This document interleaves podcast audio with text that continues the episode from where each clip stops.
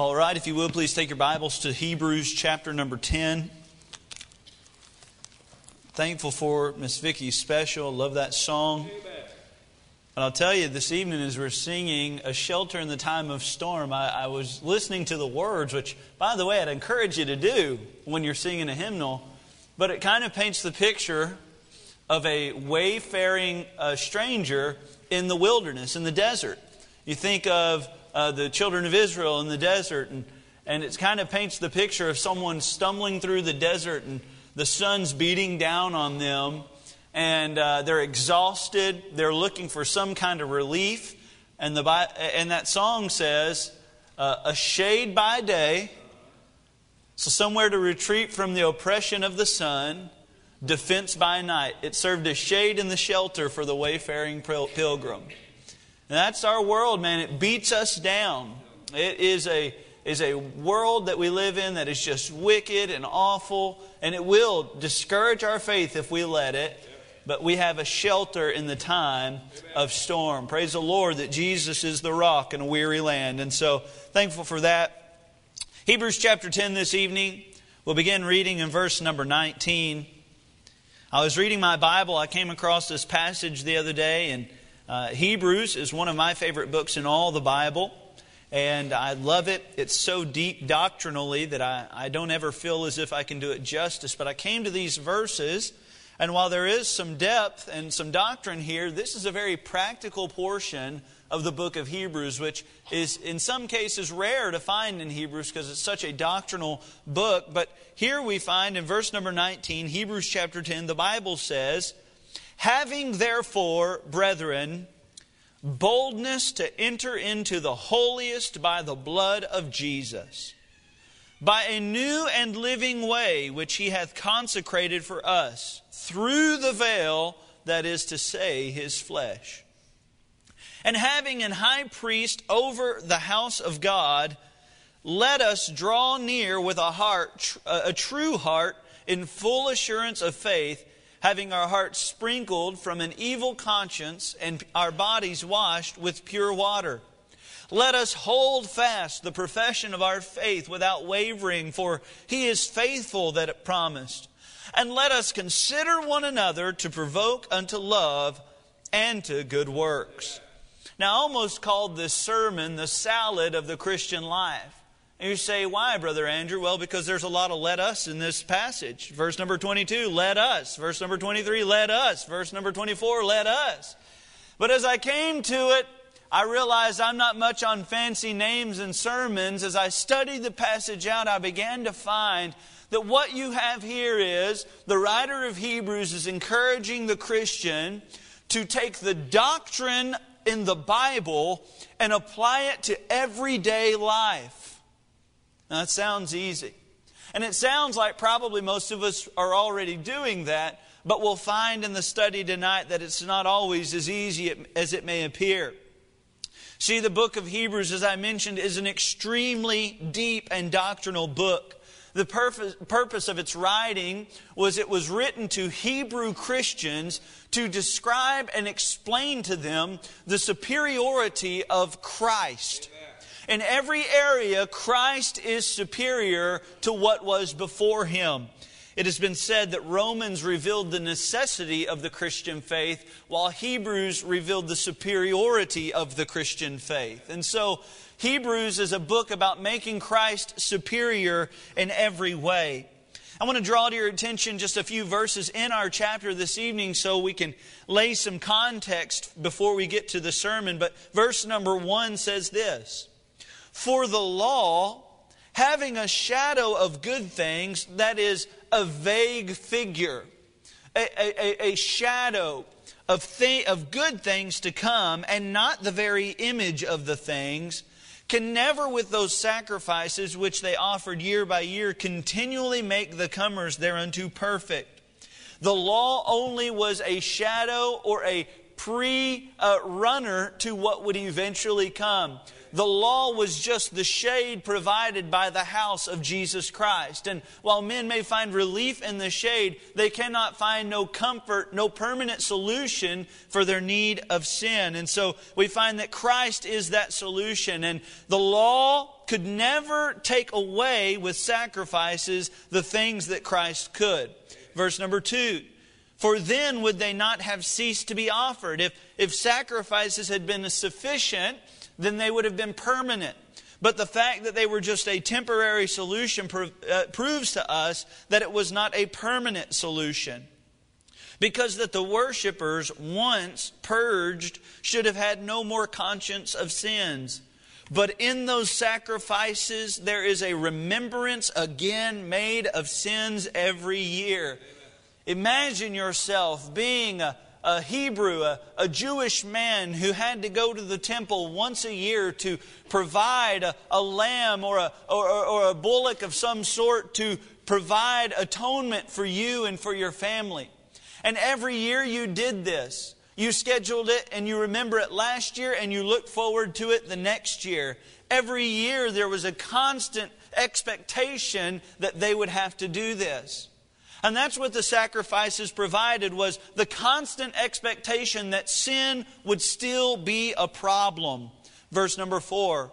For it is not possible that the blood of bulls and of goats should take away sins. They never took it away, they only covered it for a little while. And this was, by the way, the writing and the will of God. And so, in God's plan, He made a way that these sacrifices would temporarily cover the sins of the people. But the, the Old Testament was just a picture book to help us understand what would come eventually. Quite the same way we might read to our children a, a very simple book that'll have pictures in it, and we'll say, See Spot run.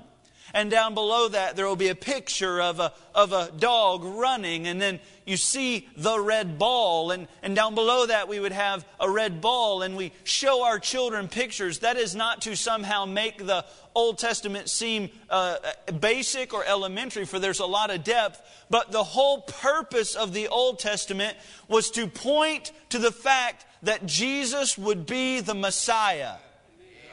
And it was not possible by the blood of bulls and goats that they should take away sins. I want to point your attention to verse number 9 of Hebrews chapter 10. The Bible says, Then said he, Lo, I come to do thy will, O God. He taketh away the first, that he may establish the second.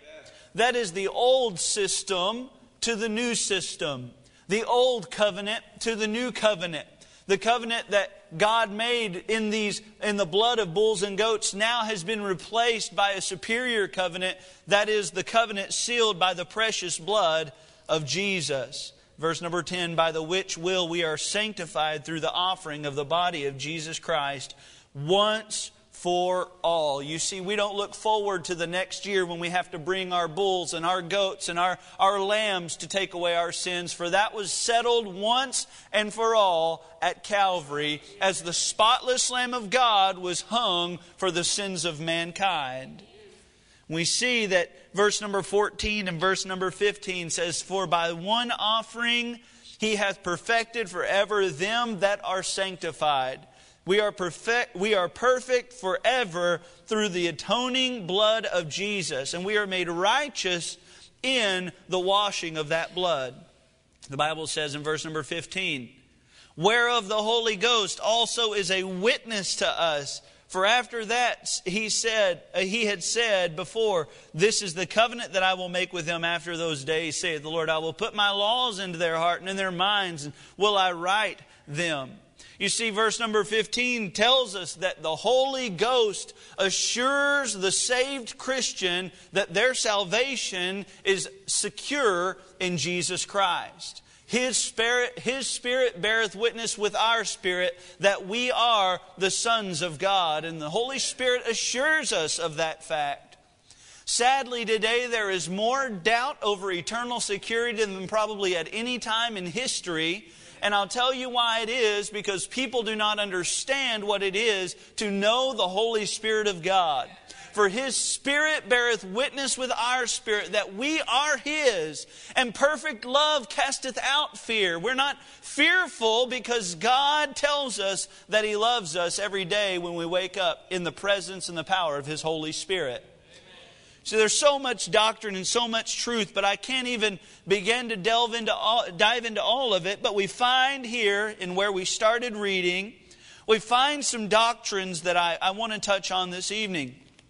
The Bible says in verse number 19, these are some things that through the atonement of Christ on Calvary, He has earned for us. By the way, He did it all, we did nothing. Praise the Lord, we could not do anything, and therefore He had to do it all. And Christ earned these things for us. Verse number 19, having, by the way, that means you have this because Christ earned this and gave this to you. Having, therefore, brethren, boldness to enter into the holiest by the blood of Jesus. Now, I don't have to go too deep into the old uh, uh, tabernacle or the temple or the construction of it. Uh, but what, what you need to know is there were certain courts that people could access, and there were certain limitations to how far certain people could go. You see, there was a court of the Gentiles, and that happened to also be the court of, of women, is what they called it. That was where the Jewish women could go, and the Gentile, whether male or female, could go no farther than that. There was the court of, uh, of men or uh, the court of Israel, and, and those men could go, Jewish men could go that far. There was a, another wall or partition there that only the priest in service and, and, and of uh, the brazen altar could go into. And then there was the holy, uh, uh, the holy of holies and, and the holy place. And, and the, the holy of holies and the holy place were separated by a curtain. And you could see if you were standing in the court of women or even farther out, even at the entrance of the beautiful gate, I believe you could look through and see all the way up unto where those priests were at the brazen altar.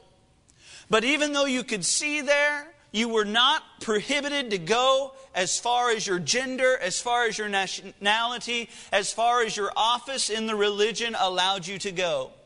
And only once a year would the, the high priest be able to enter into the Holy of Holies, where in the Holy of Holies was the Ark of the Covenant. On top of the Ark of the Covenant was the mercy seat. And once a year, for the atonement of all Israel, they would sacrifice there and they would place the blood of that sacrificed uh, animal on the mercy seat. You see, but only one man could enter there. And here in verse number 19, the Bible says, having therefore, brethren, boldness to enter into the holiest by the blood of Jesus. I can thankfully say on the authority of God's Word this evening that it does not matter your gender, it does not matter your nationality, it does not matter where you've been or what you've done, it does not matter how, it does not matter how bad you've been, but you have access to the throne of God, not because of who you are or what you've done, but because the blood of Jesus gave you access there. And we can go all the way to the holiest place which was once only reserved for the very best and most spiritual in all of Israel, we, the common man, have access to the throne and the presence of Almighty God. He gave us boldness with God. Just this last week, I was reading through the book of Esther, and I couldn't help but come to it with this thought in mind as you remember the story, but Essentially, Esther is made queen, and a man by the name of Haman hates the Jewish people. More specifically, he hates Mordecai, the, the man that raised Esther. Mordecai wouldn't bow to him, and so uh, Haman got very angry at this situation. And Haman came in, he had been elevated to be above all the other princes and all the other uh, counselors in all the land. And he comes to the king one day and he says, King, there is a group of people in your land that do not share your laws, they do not obey your laws, and they are not profitable unto your reign. So the king says, Okay, Haman, we'll do whatever you want to do. And Haman devises a plan whereby they might murder and have genocide of all the Jews. And so the king, not really knowing that much about what Haman's plan was, and also not knowing Esther's nationality, he uh, stamps that and signs that decree. And so, therefore, all these Jews find out about this decree. I mean, they're all, for one day, they're all going to be killed. And so, you remember the story? But uh, Mordecai comes up and he covers himself. He comes to the king's gate, covers himself with sackcloth and ashes, and he's there mourning and uh, Esther's maids come to her and tell her what's going on. And so she sends for Mordecai and says, I'm not going anywhere. And, she, and the maids come back, and, and Esther says, Okay, why not? And they go back to Mordecai, and, and Mordecai shares with her the decree and actually gives it to the maids. They deliver it to Esther. And so uh, Esther then engages Mordecai in conversation. And Mordecai knows how bad this situation is, and he recommends to Esther that she go directly to the king. After all, she is the queen. And she says, But I can't do that. Everybody knows that if anybody comes into the king's courtroom uninvited and he does not lift the golden scepter, then they will be killed. And Mordecai tells Esther there, he says, Well, whether you, and I love this part. One day I'll preach a sermon on this. Mordecai, despite his sad countenance, knows God will deliver.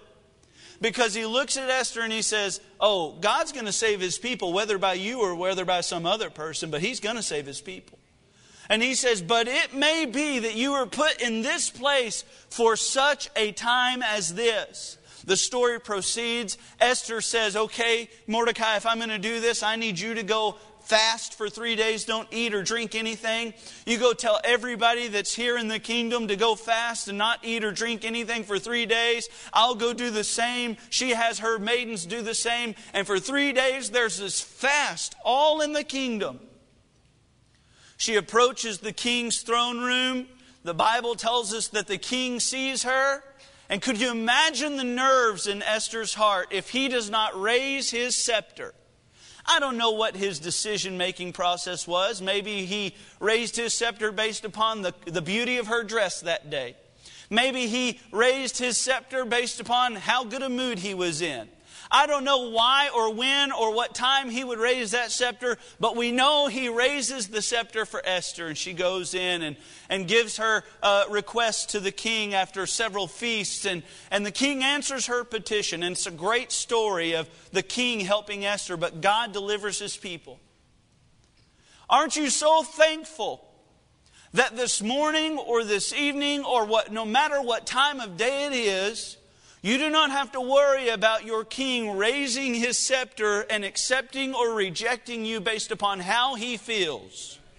Aren't you thankful that at any point in time in the day, you can bow your head and go to your Heavenly Father and say, Lord, I have a need. Lord, I, I need you to help me. Lord, I don't know the answer, and, and I know you see all and know all. Lord, I need you today. And there has never yet been a child of God been turned away from the throne room of God.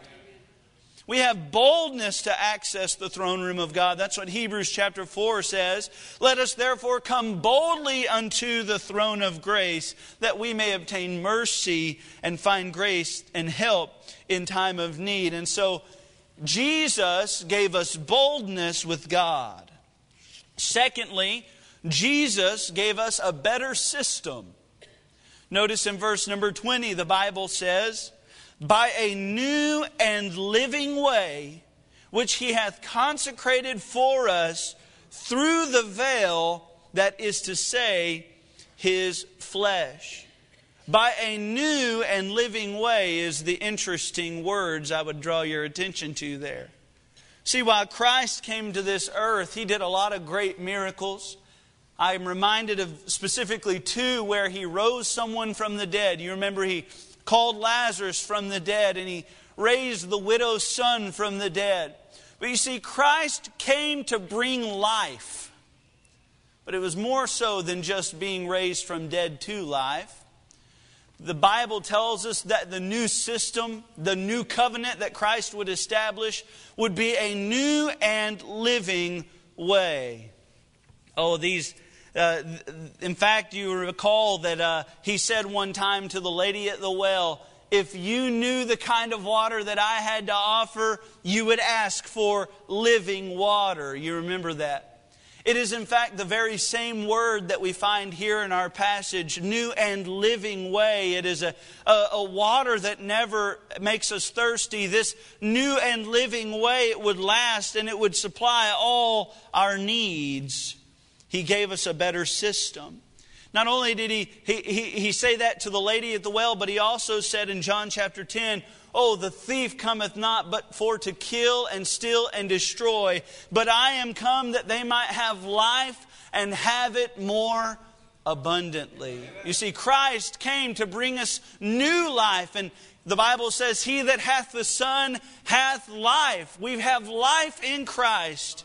And this new system that He would bring in would, would be so superior to the old system.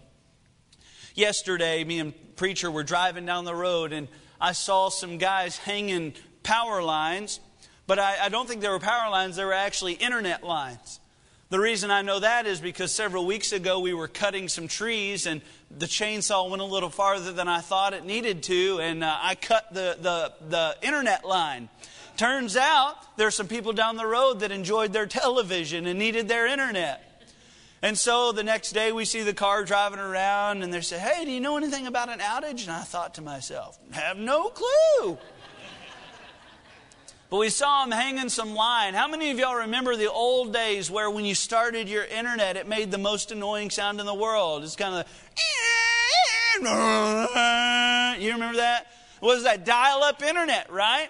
And uh, we used to think that that was awesome we didn't even use the term Google it back then because we, we didn't want to wait on Google to answer it. We'd just go to the Encyclopedia Britannica and figure it out ourselves before our internet connection could bring it up.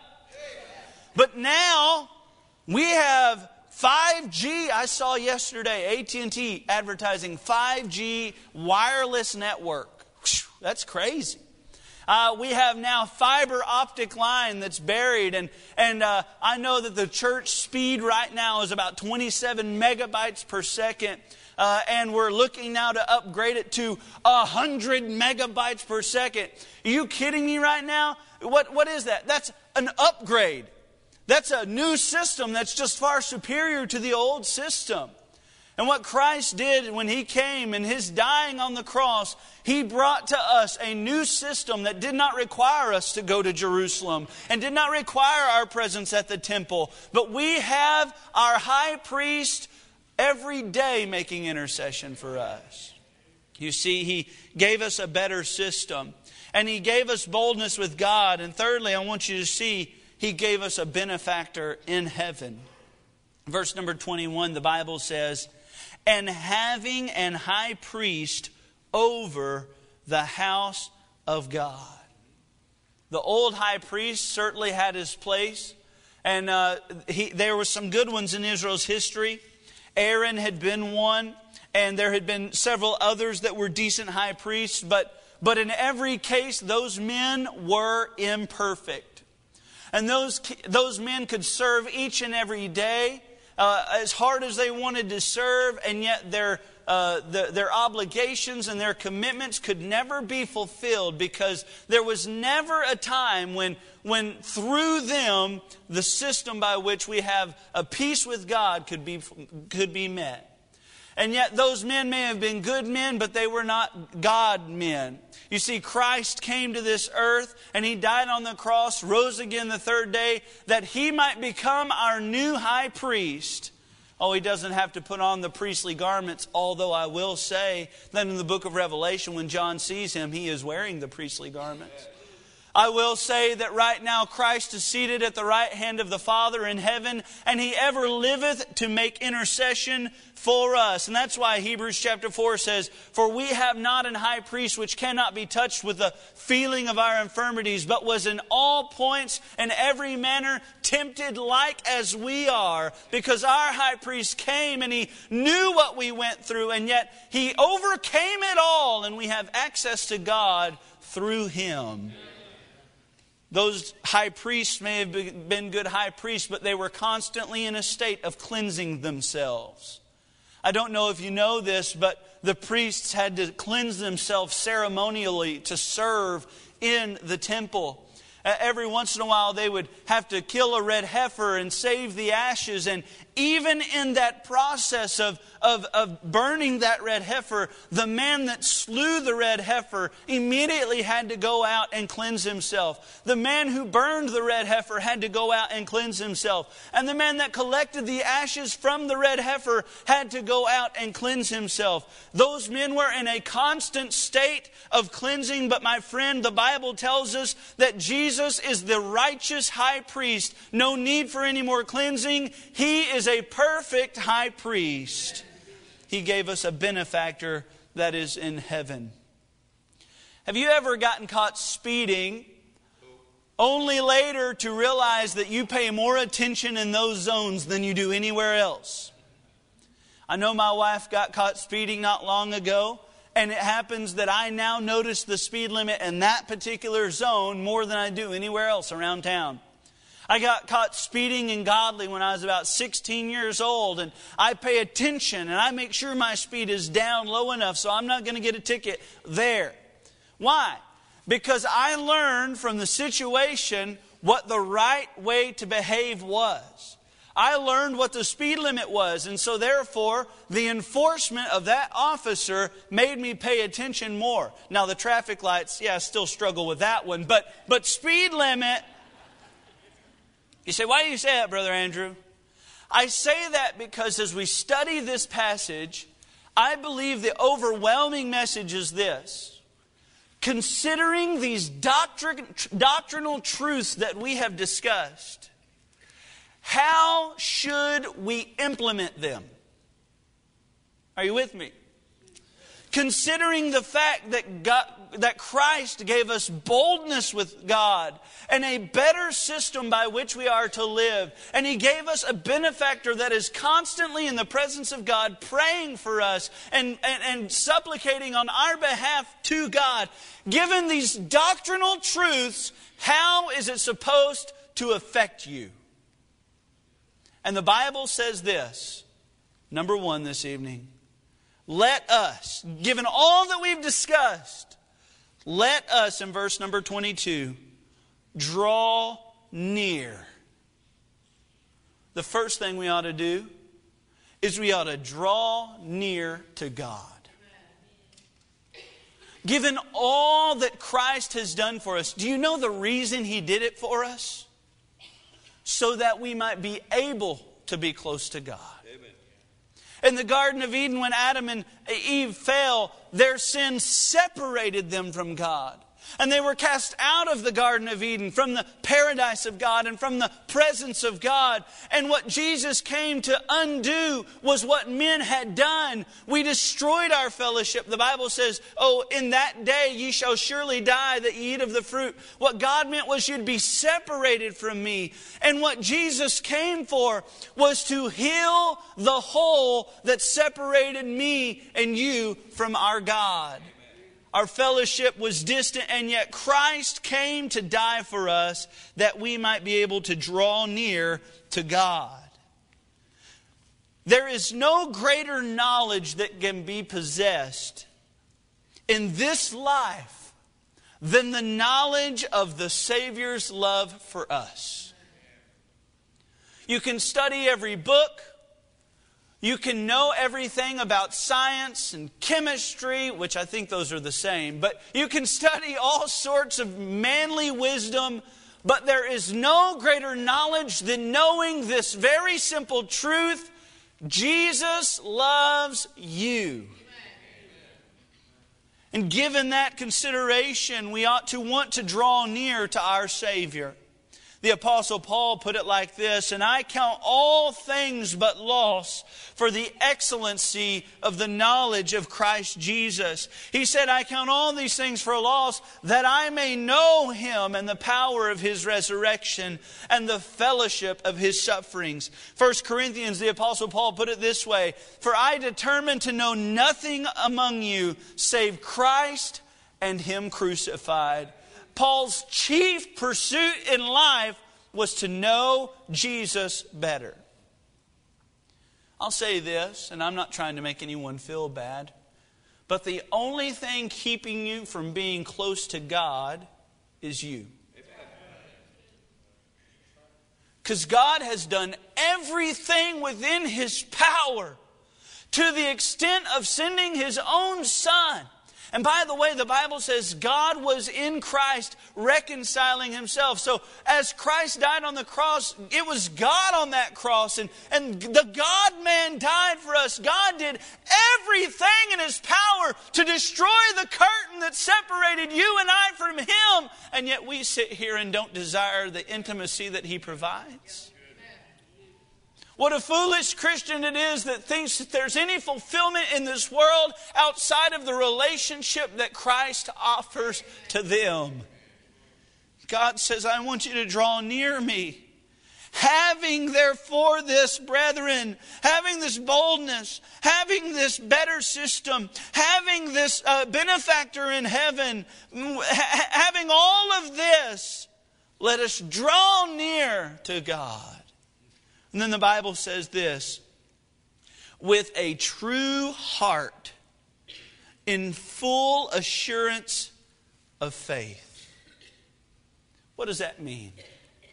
It means that there is something in us, and I don't know why, but there is something in each and every one of us that says in a very small voice that you are not worthy to be close to God. At least in my life, I know that there's this voice that says, You're not good enough. You don't deserve that relationship. There's nothing you've ever done to be in that position where you should be called a son of God. There's nothing that you've ever done in your life that would put you in a place of blessing and of honor and esteem in God's eyes. And yet, the still small voice, I believe, is the accuser of the brethren, throwing those thoughts in my heart. And the Bible here says not only can we draw closer to God, but we can do it with a true heart, full of assurance that God wants us to.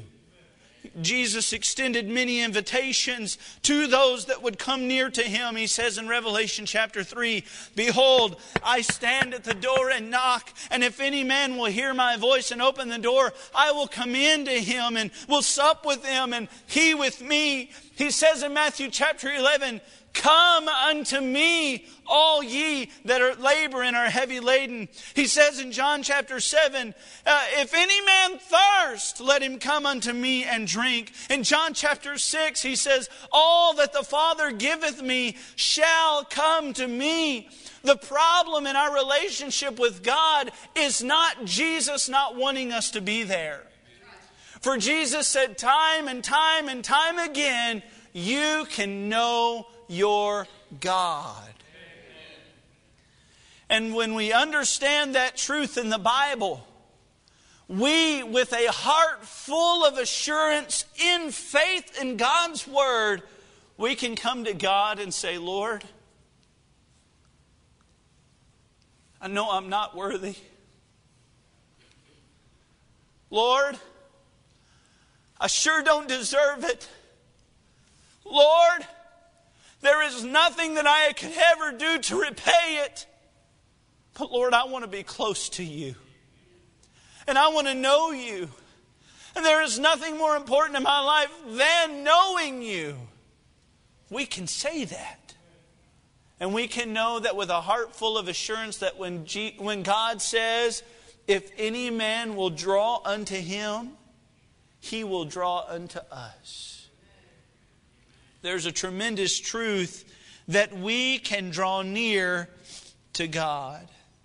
I want you to see, secondly, when we understand the doctrine that is discussed in chapter 10, we can take that doctrine and convert it to every day, not only by drawing closer to God, but secondly, by deciding to stand. Verse number 21 or verse number 22 let us draw near with a heart a, true heart and full assurance of faith having our hearts sprinkled from an evil conscience and our body washed with pure water he says in verse number 23 let us hold fast the profession of our faith without wavering the word hold fast there means to retain. And it specifically speaks of a ship that has set sail and his course is ahead of him. And as the waves of this world come about, they have stayed on course because that is their true course. They're holding fast to the course that was set before them. And not only does it say that we should hold fast, but it says that we should hold fast the profession of our faith. The word profession there means the substance of our profession, which we embrace with hope. You see, faith produces hope. Faith in God gives us hope that God is taking care of our situation. And when, when the Bible here says, let us hold fast to the profession of our faith, it is literally, this is what I believe it's saying, it is saying, if you say you have faith, live out that faith. No matter what, what wave smacks you upside the head, hold fast the faith that you vocalize so frequently. Hold fast all those times when you've given counsel to others. Hold fast to the counsel that you have given when it's your time to need counsel. You see, it's easy to go to somebody in their time of difficulty and say, Hey, brother, I'm praying for you. God's got a plan. And then in our time of difficulty, we go to God and say, God, what are you doing right now? That's what it's saying. Is that the faith in our life would culminate and develop into hope in God that He would take care of every situation. I believe it's quite similar to Psalm chapter 16. The Bible says, I have set the Lord always before me. Because he is at my right hand, I shall not be moved. You see, God is our fixed position. He is the one that we are looking to. And no matter what wave and wind drives and pushes us in this world, our sight is fixed on Jesus. I was reading a story of a man by the name of Horatio Spafford.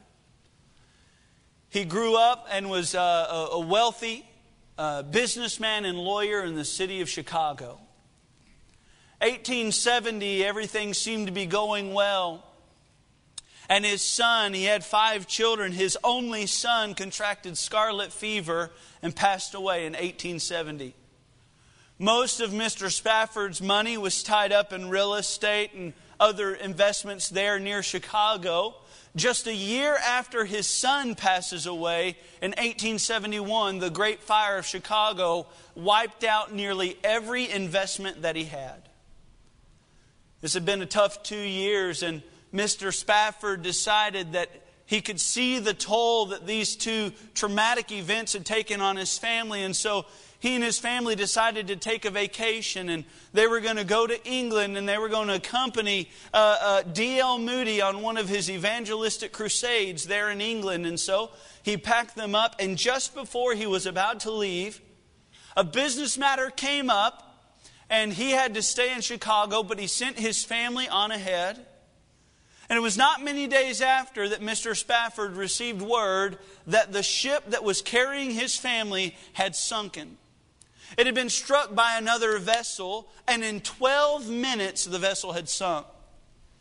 226 passengers passed away, and until the Titanic sank, this particular incident was the worst cat- catastrophe in naval history. Mr. Spafford, several days after, received word from his wife, a telegram that she sent from England, and it read like this Saved alone, what should I do? Mr. Spafford boarded a boat as quickly as he possibly could. He started his course to England where he would eventually meet up with his grief stricken wife. At one point during the journey, the captain called him up to the deck and he approached the captain, and the captain said these words A careful reckoning has been made, and I believe we are now passing the very place that the Ville du Havre sank. That was the ship that his family was on. It was at this time that he left that place and he penned the words to the very famous song, It Is Well With My Soul. When peace like a river attendeth my way, when sorrows like sea billows roll, whatever my lot, thou hast taught me to say, It is well with my soul. We have church members that are facing incredibly difficult times in their life the losing of loved ones, the uh, uh, uncertain future of, of, of, of not having work. Uh, we have people all in our church struggling with real world things, and, and we give them advice like, oh, it's going to be okay. Oh, everything's going to work out. But my friend, it's hard in those moments to follow the faith that you have. But given that all that Christ has done for us, He did not desert us in salvation, do you really think He's going to desert us in everyday life? The Bible says, Oh, your Father knows what you have need of already.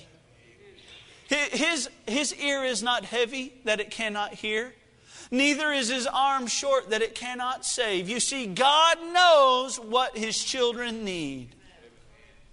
The final chorus to that song reads like this And Lord, haste the day when my faith shall be made sight the clouds be rolled back as a scroll. The trump shall resound, and the Lord shall descend. Even so, it is well with my soul. You see, what our faith currently does is it looks forward to the promises of God.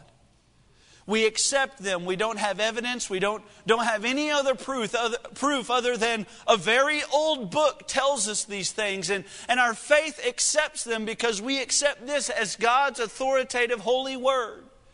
And our faith teaches us that. But there's going to come a day when our faith is made sight there's going to come a day where all of the questions that we have will be answered. And as we're working out our everyday life, the Bible here is teaching us to hope in the promises and the assurance that God one day will answer every question. He will strike away every doubt and every fear. We see God wants us to draw near to Him. We see God wants us to des- decide to stand for Him. And we see, thirdly, God wants us to deliberately encourage our brethren. See, given all that Jesus has done for you, because isn't that what we covered? We went down through Hebrews chapter 10. Christ has done so much. He's given us a new system, and He's, he's given us a benefactor in heaven that uh, constantly praying for us and wanting the best for us. And He's, he's given us all of this. But given what God has done for you through Christ, verse number 24, and let us consider one another to provoke unto love and to good works. Not forsaking the assembling of ourselves together as the manner of some is, but exhorting one another, and so much the more as you see the day approaching. He says, This is the way I want you to encourage your brethren. Number one, he says, I want you to consider them. Did you know that sometimes we get caught looking at our own lives as if we're the only one that has a life? You ever uh, fall guilty of thinking that your problems just are bigger than everybody else's problems? That yours are more real, that yours are more bona fide than your neighbor's? The Word of God here encourages us if you're going to be a blessing to your brothers, if you're going to encourage your brethren, uh, your brethren, here's what you got to do consider them. Today we were on our way to lunch, my wife and I, and, and we were in the left hand lane traveling down 174 and we noticed a car over there on the left hand side, and I think they were having some battery issues. And you would not believe all of the people that were doing what I call rubbernecking. I mean, if there's a car on the side of the road, it's like Texans are the nosiest people in the world. It's like wherever they're going, say they're going to Walmart and they're doing the grocery pickup thing, They want to make sure that they understand what's happening so they can get to the grocery deal. So when the guy says, Would it be okay if we swap this? You say, You won't believe what I saw back there. Somebody had a flat tire. I mean, we are just the nosiest lot. But everybody looks on these things. But listen to me, there's a difference between looking at everybody else's problem and considering it. Oh, we drive by, assess everybody's problem all the time. You know why I think that is? Because it's difficult to ask. No, how are you doing? Sometimes we say this, how you doing, brother? But we don't want the real answer. In fact, we rarely give the, the real answer. We say that as a formal greeting. But the reality is, if we truly asked everybody in this room tonight, how you doing? And, and we were honest in our answer, some of us would have to say, you know, I'm just not doing all that good. I'm trying. I'm wanting to. I'm reading my Bible. I'm praying. I've asked people for counsel. I've asked them for guidance, but I just tell you, I feel like I'm out of answers. There's a big difference between looking and considering, isn't there? The Bible doesn't say, oh, just, just look at what's going on. No, it says consider. I think what it means is get right down in the nitty gritty. I don't think it's encouraging us to be nosy, but it's encouraging us to go to our brother and say, hey, can I help you? Is there something I can pray with you about? At the beginning of the year, I made a decision to just approach people and ask them all the time, is there something I can pray with you about? You know what I found? People do not have a shortage of prayer requests. Getting right down to the, the, the brass tacks of everything, we, if we're going to encourage our brothers, we got to be a little bit more uh, intimate with one another than just uh, passing by. We ought to treat each other as if we actually care. Wouldn't it be just a wonderful thing if we actually did care? We are to consider one another. Philippians chapter 2 says, Let nothing be done through strife or vainglory, but in lowliness of mind each esteem others better than themselves, looking not every man on his own things, but every man also on the things of others. Man, I tell you what will make your problems disappear real quick is starting to look at somebody else's. From time to time, I'll get down and I'll get discouraged, and somebody will come to us with a prayer request like this. This little girl down at the school was just diagnosed with a, a cancer of the brain. And I, you know what I found? My problems get really small in the light of some of the things people are dealing with. What we ought to do is we ought to consider our brothers and sisters in Christ. Why? Because of all that Christ has done for us. For consider Him who endured such contradiction of sinners. He came all the way from Calvary. And by the way, He had no problems on the throne of glory and he left the throne and he came to this earth to take on the problems and the pains that we put on him. And our righteous or our unrighteousness became his unrighteousness and his righteousness became our righteousness and our sins were placed on his sinless back and his uh, uh righteous garments were placed on our back. Consider him next time you wonder whether or not your brother has problems because Christ thrust himself right in the middle of the world's biggest issue, their sin problem. Consider them. Secondly, we are to provoke them. Most people don't have a problem with that one. Consider one another to provoke. You know what's funny is if you study this word, the word means to incite or irritate. How many of us can say, yeah, there's somebody in the church that provokes me all the time? Sometimes I have to restrain my uh, sharing my burden with them. They provoke me. Did you know this word is only used one other time in Scripture? This word provoked. It is, uh, maybe you'll recall it. Barnabas and Mark are going on a missions trip. And uh, Barnabas wants to bring John Mark along.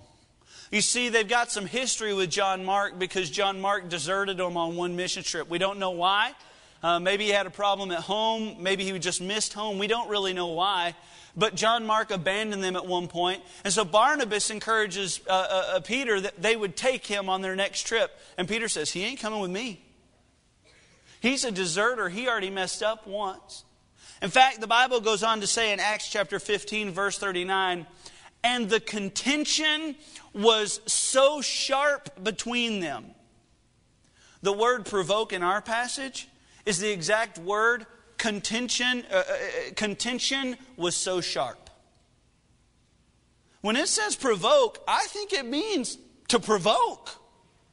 I mean, I'd love to tell you that in the Greek, there's just subtle, you know, hey, brother, let's know. I think it means get up in somebody's grill.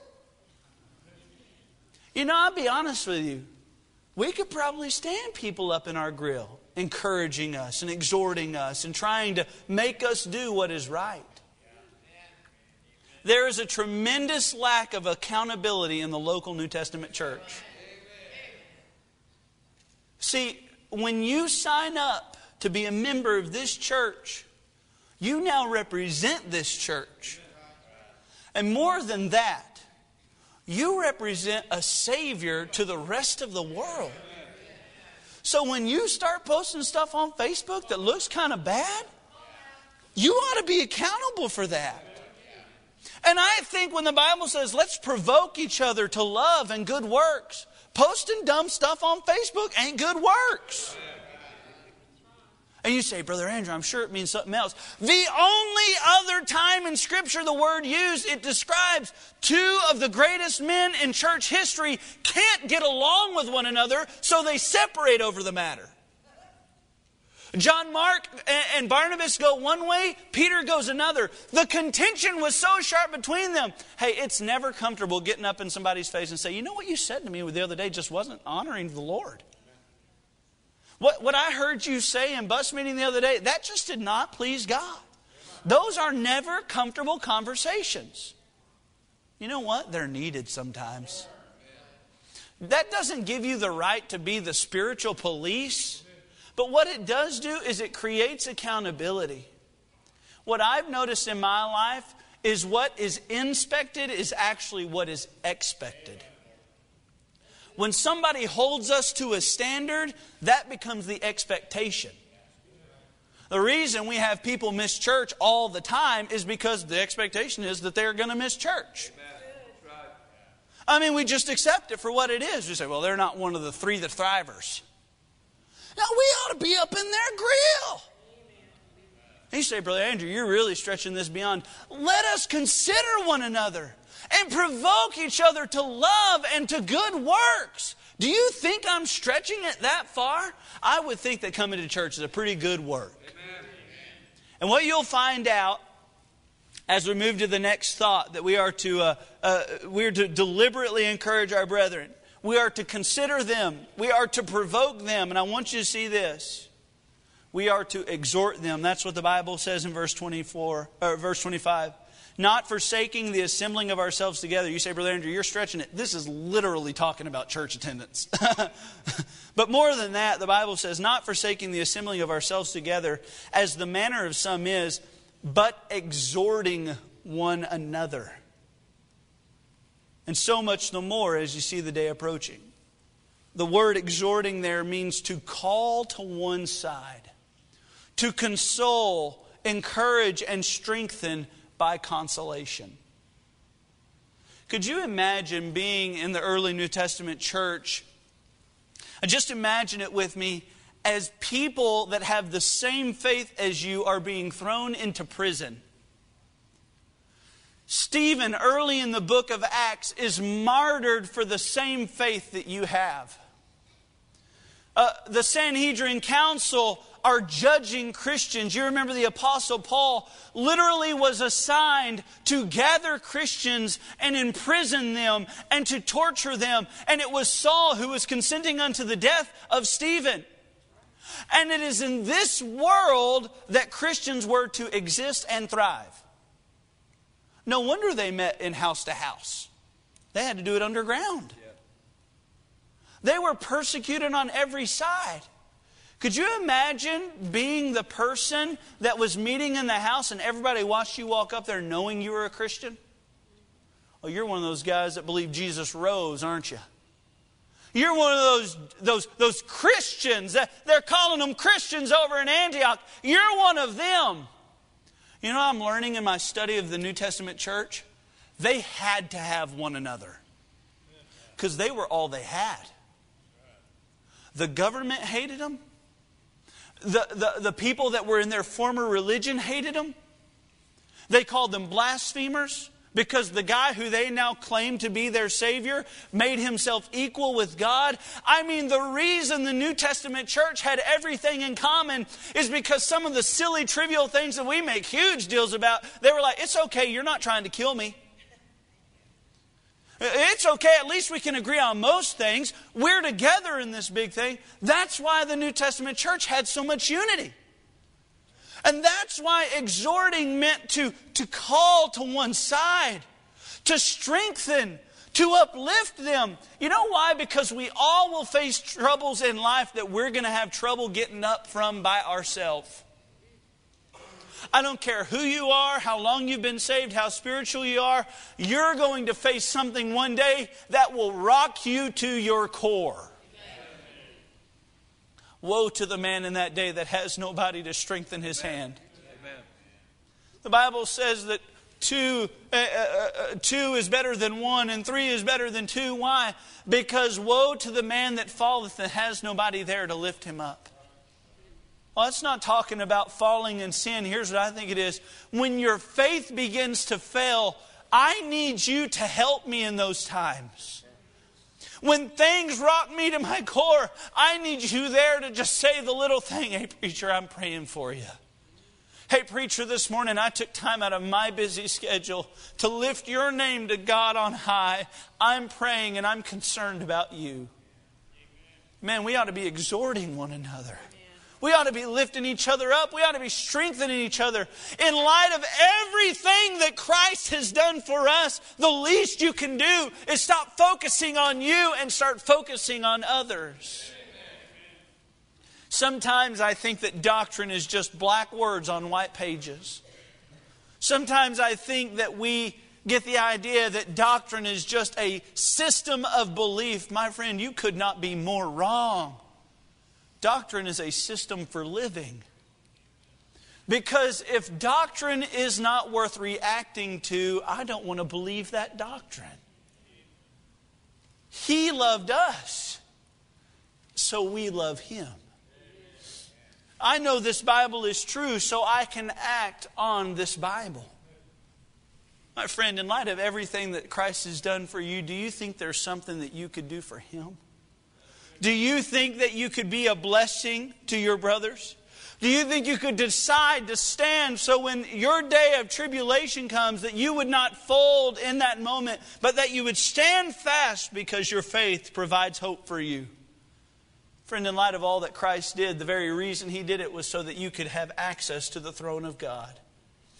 Are you drawing near to God? Tomorrow, when you wake up and you neglect to read your Bible, you're failing to act upon the promise that God wants to be close to you. Are we where we need to be? Is doctrine truly active in our everyday life?